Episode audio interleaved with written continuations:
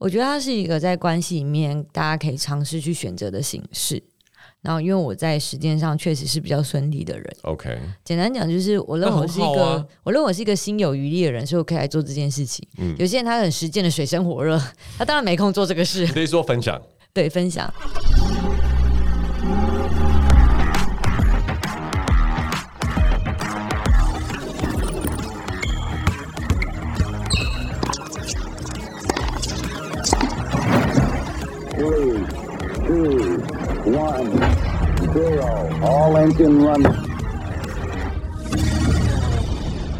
Hello，欢迎来到 Jason 的人生赛道。现在生活忙碌，许多人喜欢利用运动来平衡身心。杰森的人生赛道 Podcast 由我个人主持，将邀请到有运动爱好的创业家或者是领域达人，聊聊自己的创业经验以及领域专长。哇，今天邀请到这个呢，我觉得是非常非常，我要怎么来介绍呢？跨界嘛，他已经不是跨界了，已经是跨。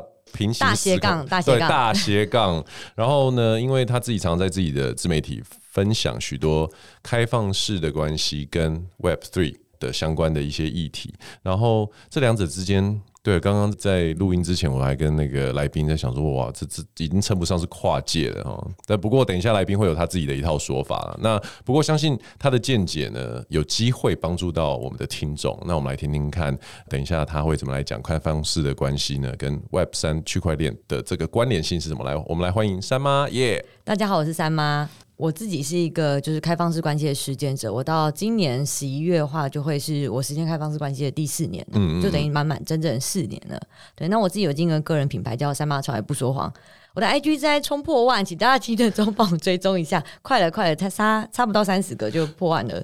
对，我觉得刚那个有听到三妈声音的听众，应该马上可以感觉到她是一个非常直接，而且。其实我觉得我眼前坐的这一个来宾啊，感觉就是真的不会说谎的感觉。直接部分是因为我马上就叫大家帮我冲破万吗？你感觉就是一个非常直爽，然后心里有什么想法就会说出来的人。这样的叙述符合你这个人的个性吗？是，就比较像是我的做人原则。OK，来，我们来讲一下哈，因为我们开头就直接讲开放式关系，而且你刚刚也跟听众介绍说，已经是你实践的第四年嘛，来跟我们听众解释一下开放式关系。其实开放式关系它是一个蛮，我自己觉得它是一个蛮广泛的名词。通常我们比较建议就是开放式关系的形式是所谓的知情同意，也就是说在关系里面所有人都是理解、意识到，然后有被讨论过。你们的关系是开放的，OK，对，所以所谓的就是啊、呃，有人欺骗啊、隐瞒这种，其实都不算是很好的状态，我会这么认定它。OK，嗯，但是开放式关系的界限到什么地方？比如说，到底是上了积累才算是一种关系的定义，或者是你讲的是性的部分吗？还是说情感的部分就算？我觉得比较广义的分法是，基本上不是封闭式一对一的，都是开放式关系。OK。只是说这个，我觉得比较我自己比较喜欢的地方是，那你到底要用什么样的形式去交流，用什么样的形式去交往，这都是你可以做决定，你可以选择的，你可以跟另外一个人去讨论的。对对，没有说哦，你今天喜欢一个人，然后就要跟这个人经历所谓的什么暧昧告白啊，然后交往同居、结婚生子、终老。对。在开放式的这个呃关系，你是从什么时候开始启蒙这样子的一个想法？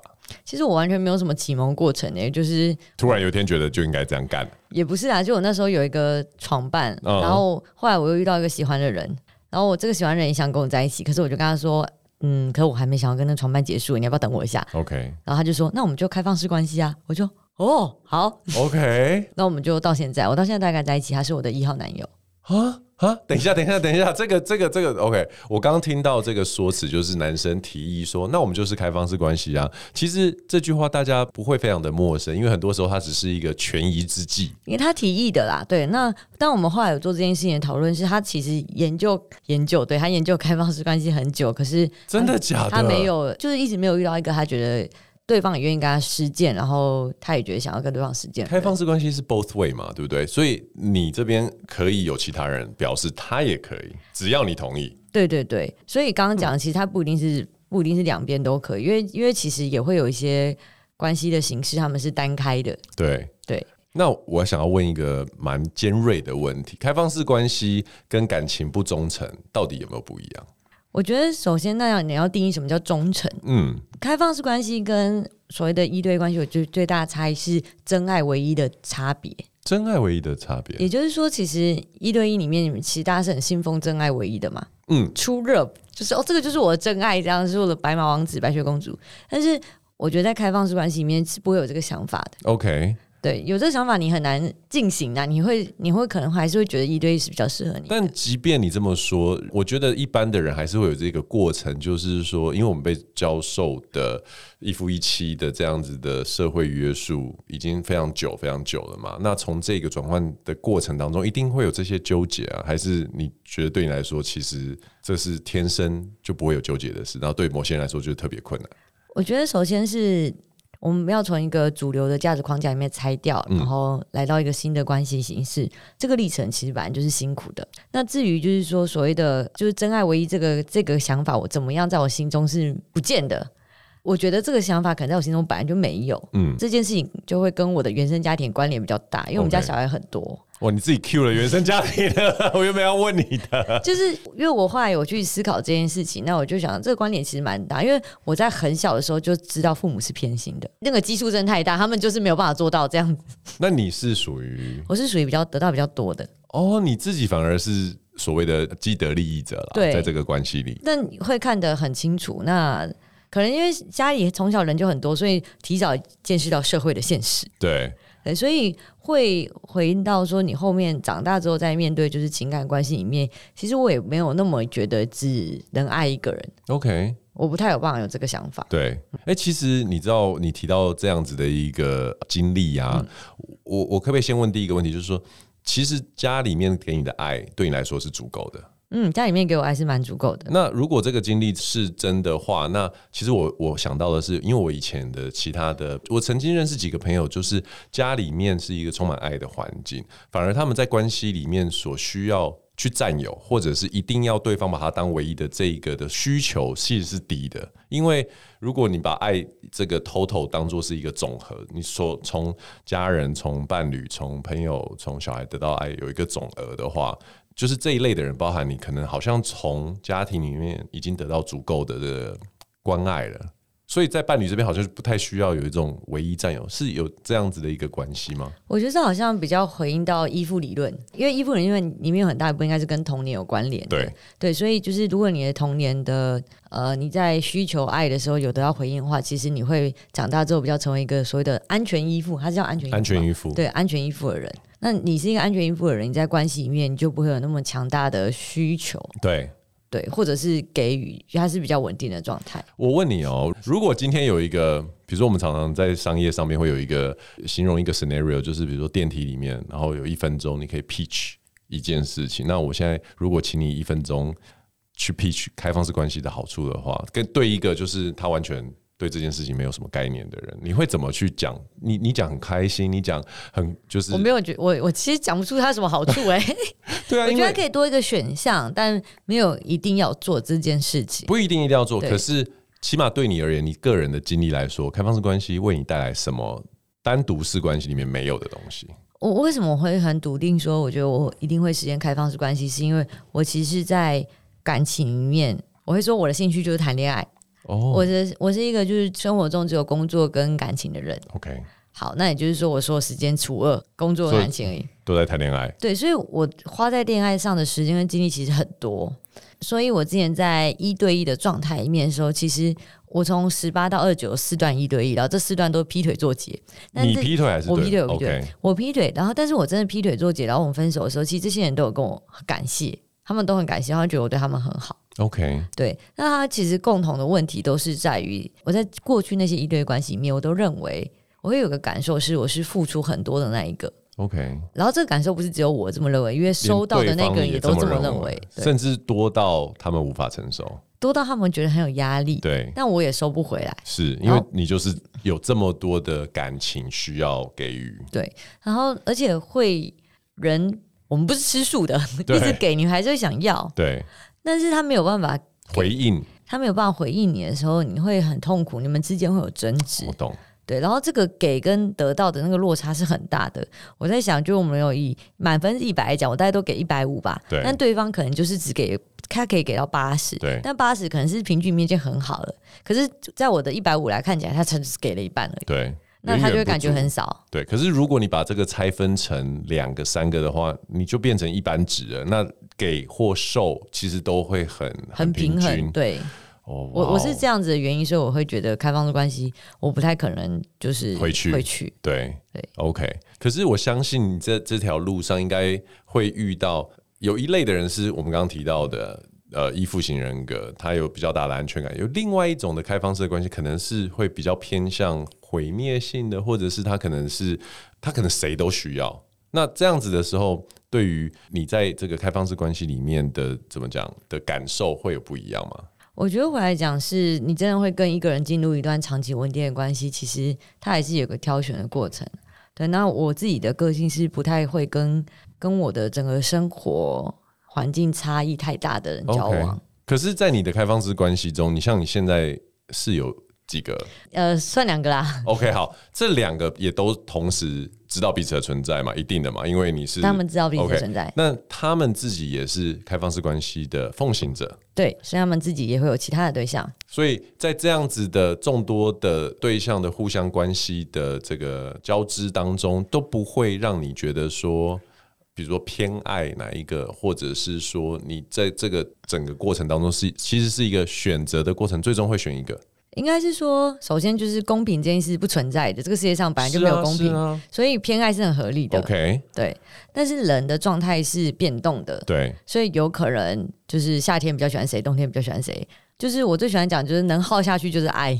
为什为什么？可不可以跟我们听众解释？我觉得这也会回来，就是对爱的定义。那我觉得爱的定义是关系的延续，关系没有办法延续就是不爱了。对。那反过来讲，就是耗下去就是爱，所以有可能你们一路抓马到底，但你们超爱，抓马五十年。这个这个就是那个相爱相杀的一个版本啊。对，那也有人就是每天都。相敬如如宾五十年，那也是一种爱，那也是一种关系。对，只是他们选择的方式不太一样而已。对，我是这么觉得，因为这个想法后面还有另外一个想法，是因为这个世界上唯一没有办法被取代的东西是时间。嗯，所以你花越多时间在这个人身上。你能不爱他吗？结果大家最爱是老板，因为你每天都在花时间上班。对，没错。其实呃，我我觉得讲到工作这件事情呢、啊，就带到我们一开始有提到，其实你之前在研究呃区块链这一块花了蛮多的时间，还曾经开了一个跟区块链相关的公司嘛，对不对？那其实这两件事情，无论是开放式关系或者是区块链，都算是蛮蛮新的东西耶。那为什么这一类的东西会特别吸引你？然后投入时间去研究，或者是成为 part of it，就是其中的一个很重要的元素。我觉得换个角度来看，这可能其实就是个性上的关系。然后这也回应到，其实我自己在实践开放式关系上面，其实算是比较顺利的人。我基本上我交往的对象都是跟我同一个工作环境的人，所以其实就是比较新创的领域的人。就是你想想看，一个人他想去创业，或者他想要加入新创领域，就是比较有可能上上下下的嘛。愿意选择这样子的工作的人，其实他可能有可能在关系上也是比较接受这样子的。这种人的个性，他比较喜欢新的东西，比较接受新的东西。对，那不管是在关系上，还是在职场上，可能都在事业上，可能都会做这样的选择。嗯，那我觉得我自己确还蛮明确，就是这样。我喜欢动荡人生。OK，所以当事情稳定下来的时候，你会有抗拒感吗？我可能会去找下一个动荡的地方。哦，我懂，我懂，我懂。哎，可不可以稍微跟听众介绍一下你之前在 Web Three 的这个领域里面做了些什么东西？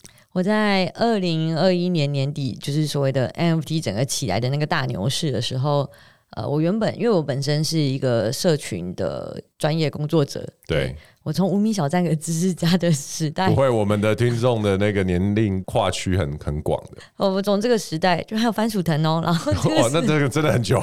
那个时代开始就以社群为业，那个时代是没有社群这个词，没有，对，然后也没有什么水军都没有。但我那时候就是靠做这些事情，然后就是赚钱。你你是我的朋友里面第三个做这件事情的，所以我这么惊讶的原因不是因为哈真的有水军之后，不是是。哦，原来我身边有这么多人 曾经做过这种事情。因为对于我们一般的人来说，比较很难想象怎么去 manage，就是开很多账号，然后去在网络上面，比如说带一个风向啊，或者是呈现某一种的趋势。可是这反听起来就是你从很早期就开始做这件事情。对，就是社群平台一直换嘛，就主流社群平台一直换，但它的核心技能可没有太大的改变。对对，那我们我就一直做这件事，然后来到区块链，来到 Web3，就老本行依然拿出来。OK，那加上当初就是牛市的时候，其实社群是被大家弄很重要的。对对，所以我就以此为业，然后我们就有一个团队在就是。做这些就是跟 Web3 的项目去做合作，你们那时候有推推 NFT，对，我们我们就帮项目推 NFT，所以我们自己不是项目方。OK OK，后来对，我们也知道在二零二二年的年终之前，就是熊市就往下了，就一路一路。那你现在还你还是那个吗？你是 Paper Hand 还是钻石手？对我来讲，这都还好啦，反正总是会回来的，就这样吧。OK，对，哦，就跟你刚刚提到，就是说赢，要不就是我赢，要不就是输的心服口服。其实概念很像，你很快就可以把一个别人可能相对纠结比较久的东西，找到一个方式就放掉。对，我纠结大概就是三个礼拜的事情，我有我有认真统计过这样子。OK，好，我们还是回到这个我自己也个人比较有兴趣的开放式关系这件事情。那像你在。这样子，你刚刚说不是要推广，在介绍的时候，对，因为我我在做功课的时候，我看到有一些人可能会觉得说你是一个很很随便，或者是说就是会比较负面的形容你对于关系的这个看法，这都不会走走到心里吗？我觉得这件事就是有点有趣，是其实刚开始写这些文章的时候会会蛮在意，然后会想要回应他们，但我久了之后发现，我好像真的蛮随便。客观的看，以世俗标准，以世俗定义的随便来说，我好像蛮符，符合的，所以他们也没讲错，只是不会走心就对了。对，因为好，我们就来看世俗怎么定义随便嘛。世俗定义的随便，好好像是呃，你在没有太多情感基础下就跟别人发生，关系，嗯、对，发生关系。但我的角度是觉得，快点发生关系才务实啊。哎、欸，你讲这一点。我完全赞同啊！对啊，就像你面试没有，你今天要害一个员工，然后你在面试的时候没有上机考，你到底知不知道他可不可以、啊？对啊，或者是你今天去想要买车，你没有试开，你怎么知道他可以？对啊，但我觉得这不。构成开放式关系嘛？对，这不构成。它只是这回到是关系上面来讲，就是我们刚刚在讨论是随便这件事情。对对对。因为我觉得这回来看是主流框架底下对性是有一种很，它是很怪的存在，就是我们对性的定义非常的奇怪。你看有一个有一个状态就很怪，就是两个人之间只有性没有爱，嗯，被视为不行。OK，但只有爱没有性也被视为不行。对，那到底怎么回事？对，所以是要怎么样？其实我有想过、欸，哎，所以是什么原因、啊？我我我个人觉得，就是那一些在性上面不太行的人，散布这样子的一个观念，让他没有不会在性这件事情上面被淘汰。我觉得，如果要用就是比较女性主义的角度来看的话，这边可能就是男女结构上的问题。嗯。呃，应该说，在性的这些主流的概念里面，其实所谓的随便，通常对象是女生。对对，所以其实他是要让男性的交配权拉到最大，嗯，所以才会去散播这样的概念。这是某一个我印象中理论，我懂，某个理论，它的逻辑应该这样，就是你只要让女生一直去恐惧跟不同男人做爱是一件很恐惧、很不行、很脏、很不 OK 的事情的时候，那男性要独占这个女性的机会就越来越大。哦，我有听过这个理论。因为可能是北一女的影响比较大，不是女校的影响比较大。OK，因为北一女是很开放的那个风气。嗯，对，我们其实蛮开放。据我所知，所有女校都很开放。因为我我之所以这么讲，当然不是因为我念过女校，我家族里面有蛮多妹妹们，嗯，她们都是念女校长大的。然后因为样本数够多的时候，你就会看到，在我们可能家长的想法里面，念女校就是希望她乖乖的。循规蹈矩的长大嘛，女校是一个相相对来说感觉管得比较严的一个地方。可是后来发现，念女校出来的女生长的样子是完全不同的。然后其实有蛮多，我相信你应该知道，就是女校会有蛮多的，比如说同志会在这个女校的过程当中比较早被诱，不能讲诱发，他就比较早愿意出柜。嗯。然后另外一种就是他会对于男女关系这件事情，可能又在更更强烈的想要去体验，或者是。他更能平等的享受这件事。我想问一下，你刚刚讲到这些女念女校的妹妹们，她、嗯、们现在年纪大概是多少？三十上下。哦，对，我觉得因为这边其实有一个，我觉得是台湾的历史的脉络，嗯，是台湾的整个学教呃学校教育的风气，其实应该大概在八十年次之后，它其实有一个比较明显的开放。你你的意思说，这个开放是校风的开放，还是针对性这边？我就是各方面的开放。OK OK OK，比如说法禁没有了，对，然后没有了，对。可是它其实蛮发生在，就是如果是七年级的话，这一段你应该是没碰到，没有没有，没有，我也是没碰到的。对，我们之前有遇过，就是我们学校有个老师，他其实护理老师，然后他是他有个作业是叫我们画自己的就是外阴部。OK，但在我们这个时代，这个老师有被告哦，我可以想象。对，可是这个老师知道他是什么老师？等下，他护理老师，护理老师。然后哦，OK，对，因为他就教教性的部分嘛，对。嗯、但我知道的后续应该是他在后面，其实这个他这个教学是很被鼓励的，对对啊，所以认识自己的身体。对，所以我自己。的了解是，整个台湾的教育体系在某一个时间点，突然他的那个性知识的的普及会变得很开放。嗯，对，但在那之前是没有的。对对，你看，像你讲到这个例子啊，这个护理老师他用这样的方式，可能帮助同学去了解自己嘛。那他把他的理念传递出来，那你实践开放式关系跟你。公开的宣告这件事情，他有没有一个转折点？因为很多时候，我相信有很多人，可能连我的听众，他都正在实践这件事情，可能他不一定想要讲出来。你为什么会站出来公开的去对啊分享这些？我觉得它是一个在关系里面大家可以尝试去选择的形式。然后，因为我在实践上确实是比较顺利的人。OK，简单讲就是，我认为我是一个，啊、我认为我是一个心有余力的人，所以我可以来做这件事情。嗯，有些人他很实践的水深火热，他当然没空做这个事。可以说分享，对，分享。可是，当你第一次想要做分享的时候，你的角度是从 OK，开放式关系非常好。然后我就是要让你们知道，还是你也有点不太确定，这样是不是一个好事情？想听听看大家的 feedback。我那时候感觉是，哦天哪，我好像吃到什么好吃的东西，我要跟大家分享，大概这种感觉吧，就是就是哦，那个什么超好吃的，我想要跟大家分享，但你们不一定喜欢。就像我超爱吃鸭仔蛋一样，对，鸭仔蛋超好吃的，就是每天还没跟大家讲鸭仔蛋很好吃，但是我想你们可能不会喜欢。对，就是刚好你喜欢这个东西是非主流的，对，然后你就觉得说，呃，既然这么好，你就让大家更多人知道说它哪里好，为什么对你来说非常好，这样。那在分享这些过程当中，对啊，你有没有什么比较有趣的，比如说跟网友啊，或者是身边的朋友分享的经验，可不可以？就是他们的 feedback。因为其实我整个分享啊上面。不太那么单纯是开放式关系，也包含了很多就是性别上的议题，嗯，对，还有我觉得其实我比较喜欢再讲一个东西，可能那个那个专有名词有点难，所以我现在其实在我的文章里面不写这个字，叫就是说亲密关系民主化，嗯哼，我把它换成另外一个词叫做关系定制，OK，就是我觉得比较重要的是你的关系是你想要的，嗯，而且这个是你跟你的伴侣去讨论出来的，没有人强迫你。没有主流框架要求你，对，你也可以当一个一对一的人啊，可以完全没有问题。但是这个一对里面的内容，你们要怎么进行？你有可能跟你的伴侣同居一辈子，但都不结婚，这也是没有问题的。我觉得更重要的是，不要那种过年然后被叔叔阿姨抓局之后，就觉得说，那不然我们结婚吧。对。对，这是最糟的，这样就比较辛苦啊。呃，也有可能有人他可能就需要这样被推一把，然后接下来他的人生过得很顺利。这这，我觉得这也是有可能的。但我觉得更重要的事情是去知道，然后相信说你是可以选的。那这些都是你选的结果，哪一种都好。三妈，我我相信应该有人问过你一个问题，是男女之间有没有可能有纯友谊？我很好奇你的答案。嗯，我觉得会这样子。我啦，我自己的状态会这样，就是。我们回来叫做什么叫纯友谊好了。嗯，我确实会分成是我想要跟他发生关系的男生，跟我不想的。嗯，不想在你的定义里面就是纯友谊。对啊，对我来说就是纯友谊啊。OK，嗯，对。但是我不知道他们怎么想。是是是，这就是我刚刚没有办法把这句话来肯定的原因。我我个人，我跟你分享一下，我从很小就想过这个问题，然后我的答案从以前开始就是没有，完全不可能有，只有一个 condition 会有。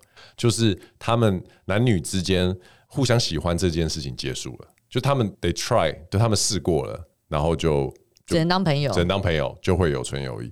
然后当然很多人都会跟我 argue，就说没有啊，我我我跟谁就是很，那你怎么知道他们喜欢你？对啊，就是你不知道，你，你永远不知道嘛，对不对？而且我就是很常遇到 这个比较好笑，就是我我的交往对象很容易告诉我说没有，他就是没有，他就是没有。但是后来你们交往，不是不是，就因为我。我算是在整个主流框架择偶市场底下，我是优势女性嘛？对对，那哇，讲这句话讲的这么流利，真的是不容易啊。然后呢，就是相对起来会有蛮多人，他可能就是我我要认识异性是比较容易的，而且你的选择权也比较高一点。这个我觉得是另外一件事情，但我我就可以讲，就是会有异性想跟我主动亲近的机会比较多，蛮总数蛮多的。好，我们不要讲机会好了，我也不知道 base 到底多少，所以我们就用总数好了，总数蛮多的。那我常常就跟我的男朋友说，因为我在我的跟我的伴侣的关系里面，我是属于很爱讲自己的事情的人。OK，但我的其他男朋友他们其实不太爱讲，他们不太爱讲他们那一面。对。但我们的共识里面就没关系，反正你也觉得我很讲太多的话，你就叫我不要讲。对对，但我想知道你的，我问你，你告诉我就好啊，你也不用跟我一样讲那么多。对，对，所以我就常常说啊，谁谁谁，就我最近认识谁，怎么样怎样，然后他们就会说他对你有意思啊。我说啊，没有吧。所以你对于人家对你有感觉的这个雷达，你你并不是很灵敏，不应该说不是很灵敏，还是你就 default 认为反正大家都会喜欢我，所以我也没特别去想。我觉得不太是诶、欸，比较像是说有一些表现很灵敏的。那我很快就会做判断的。对。但有些人他会藏得很好。嗯。然后如果你是又是工作上有往来的话，就你很难真的。其实很难，我觉得很难，因为你可能分拍出来，然后你硬要去戳，你又没对人家没兴趣，这样干嘛？哎、欸，可是你知道吗？你刚刚透露了一个小细节，是你你的这个伴侣他会说，哎、欸，他就是对你有兴趣。这隐约不是我这个伴侣，是我不管是开放式关系这四年来交往过的对象，还是以前一对一的时候的伴侣，他们。一概都这么讲，对，可是讲目前为止没有人否认这种事情。会讲出这样的话，是不是就带着某一种他希望他是唯一的心态呢？不是，我觉得蛮大一部分他们就在打醒我这个谬误，觉得对方对我没兴趣的谬误。真的吗？我觉得像最近有个很好笑的啊，最近又发生一件事情，就是我帮我朋友带他的外地来的，就是等于是外国人的的男生的主管，嗯，去台北玩。OK。然后我就真的就想说是地陪，然后就带人家地陪这样子。就那个人后来就送了我一个礼物，OK。然后他跟我说五二零快乐，OK。然后我就说，我就想说，哇，原来这是什么外国文化吗？老外都非常热情这样子。对啊，我也在想，而且我跟我朋友讲，我朋友那个女生，她也说，她就是，她说我老板就是这样子的人，OK。然后我回去就跟我的。两个男朋友说，他们说没有啊，他对你有意思。对啊，你看，以我们这种直男听起来，就会觉得说，我如果听到我的朋友讲她男朋友这样的话，大概其实我就会讲他吃醋。我我会很明确觉得不是吃醋，原因是没有啊，他们这样吃醋，自己不讲出来是他们是啊。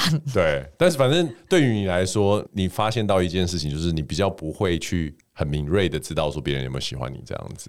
我觉得那一种就是它可能有一个商务上的包装的话，我会比较不好分辨。OK，嗯，哎、欸，那你在开放式的关系中怎么样避免不翻船呢、啊？还是你有没有什么翻船的经验？翻船是指什么、啊？反正比如说大家讲好我们是开放式关系，后来有一天他泪汪汪的跑来说：“你你劈腿，你怎么可以这样子对我？”这这一类。那我们觉得我们不太适合在一起。所以我的意思是说，这件事情是发生过的，不太算发生过、欸。哎，有没有什么很 drama？应该说很难说。他们到底有没有这样想？刚开始时间开放式关系的，就是我们刚刚讲不是有个床伴嘛？对，这个床伴跟我的一号男友，其实我们他跟我的关系维持两年，所以他们重叠了其实两年。你说床伴两年？对，OK。而且我们其实也没有那么完整的都是床伴两年，我们中间其实有经历了很长一段很像男女朋友的状态，就是我们的共识是男女朋友。就包含了什么？我们一起参加婚礼啊，然后中秋节回他们家吃饭这种这种行程。对，可是你归类一个是男朋友，一个是床伴。没有我，所以我的意思说，我们刚开始是床伴，可是其实我们中间有一段时间，我们其实定义彼此是男女朋友。其实我觉得最 shocking 的就是，如果我设身处地去想，最难接受的，如的话是我是床伴那个角色，因为我觉得就像一开始我们提到的，比如说试车，也许是某一类人。定义或进入关系的开始嘛，也许不跟主流的的文化或者是价值雷同吧。anyways，然后我可能是一次觉得哎、欸、不错哎，然后哎、欸、这个床伴又可以带着出门，又可以跟我去婚礼，我们可以一起比如说野餐啊，吃个饭。突然她有个男朋友了，我觉得那个对床伴来说应该是一个蛮大的。因为她自己要解决问题啊，可是她并不知道，问题是你宣告开放式关系是那个男生出现，那个男友出现才开始的嘛，对不对？但我有跟床伴讲，是你那时候你已经说明了你你会是开放式的关系这样子。呃，应该是说，那一开始我跟这个床伴，我们开始进入这个床伴关系的时候，我们本来就有一个共识，是我们可能没有很适合变成男女朋友。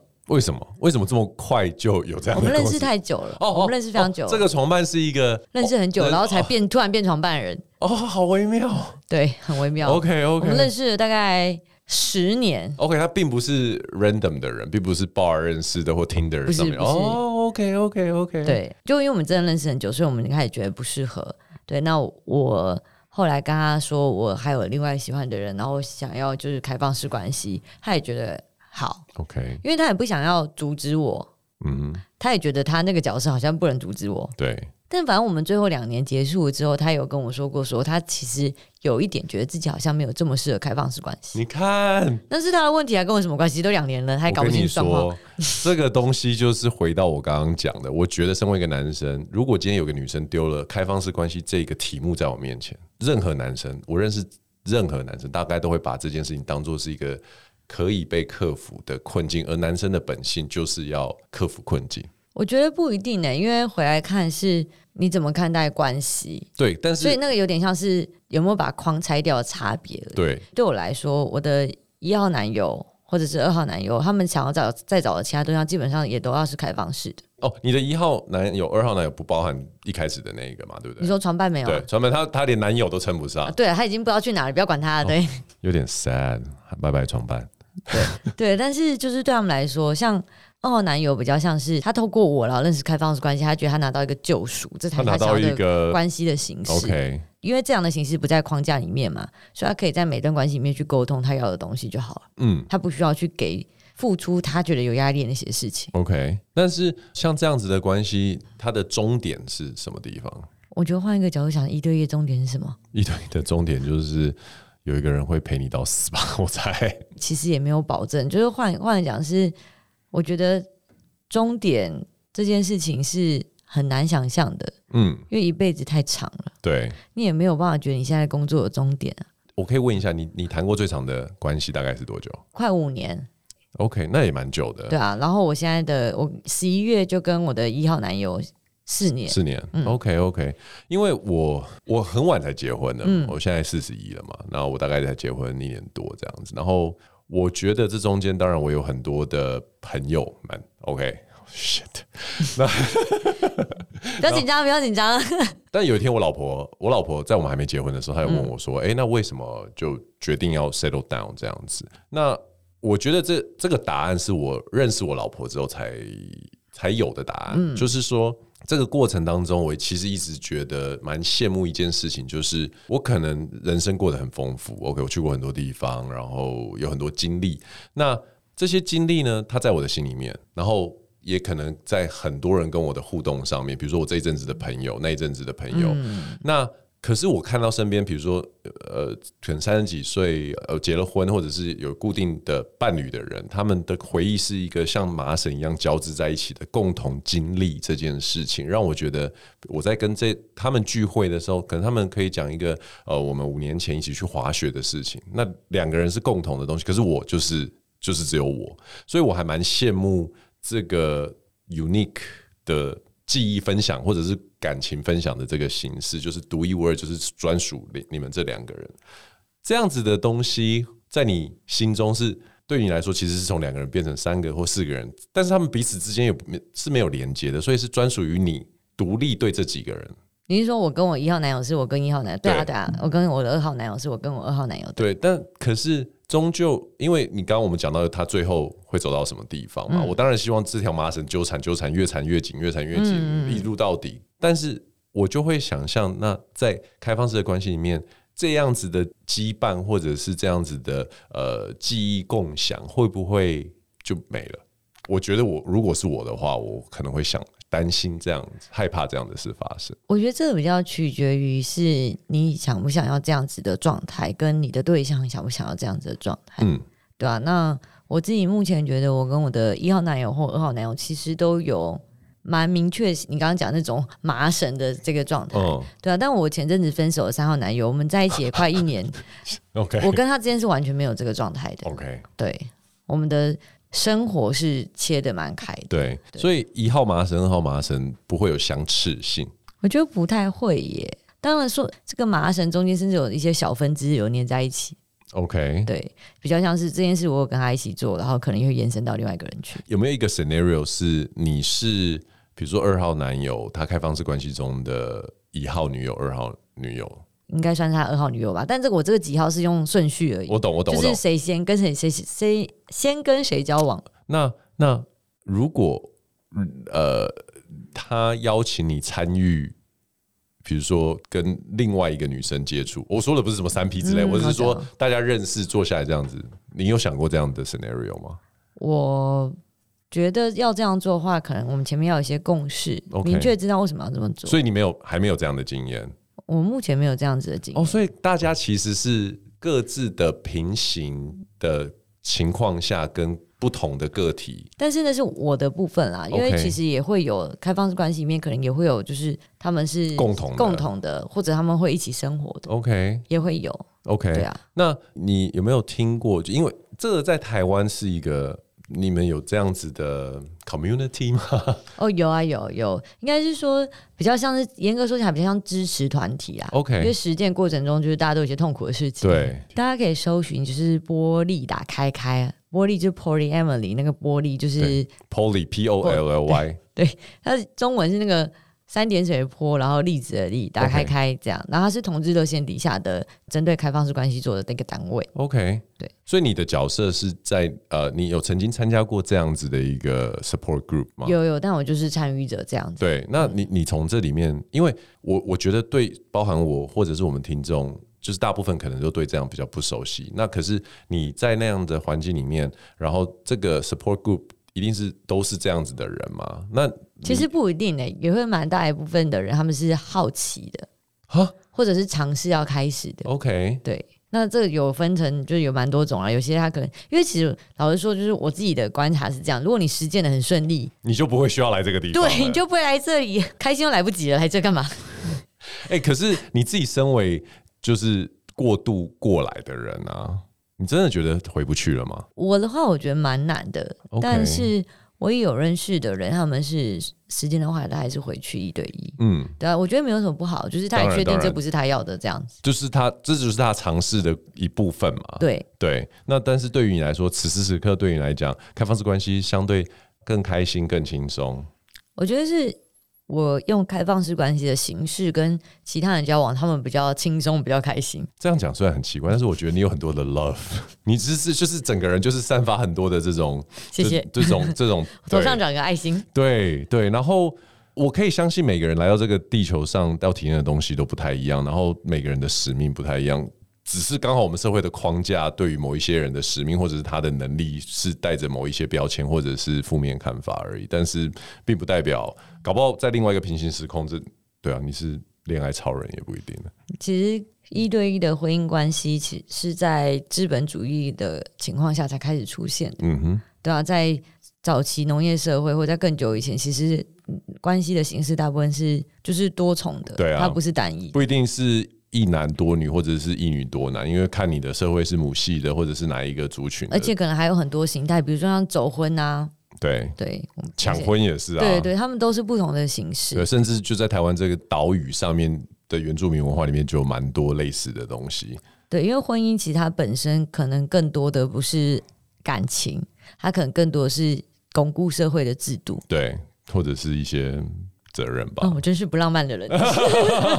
Anyways，很高兴今天三妈来我们杰森的人生赛道，再跟我们听众分享一次你的 IG。好，大家可以搜寻“三妈从来不说谎”，就是三妈说说过那个三妈，然后从来不说谎，就是你想象中那四个字没有错。对，对我觉得听众如果对于开放式关系呃有一些兴趣，但是又很羞于开口问人的话，真的可以 follow 一下三妈的 IG 哦。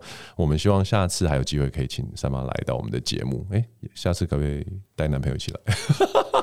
不行，不行。OK，好，那我们希望呃有机会还可以再访问到你。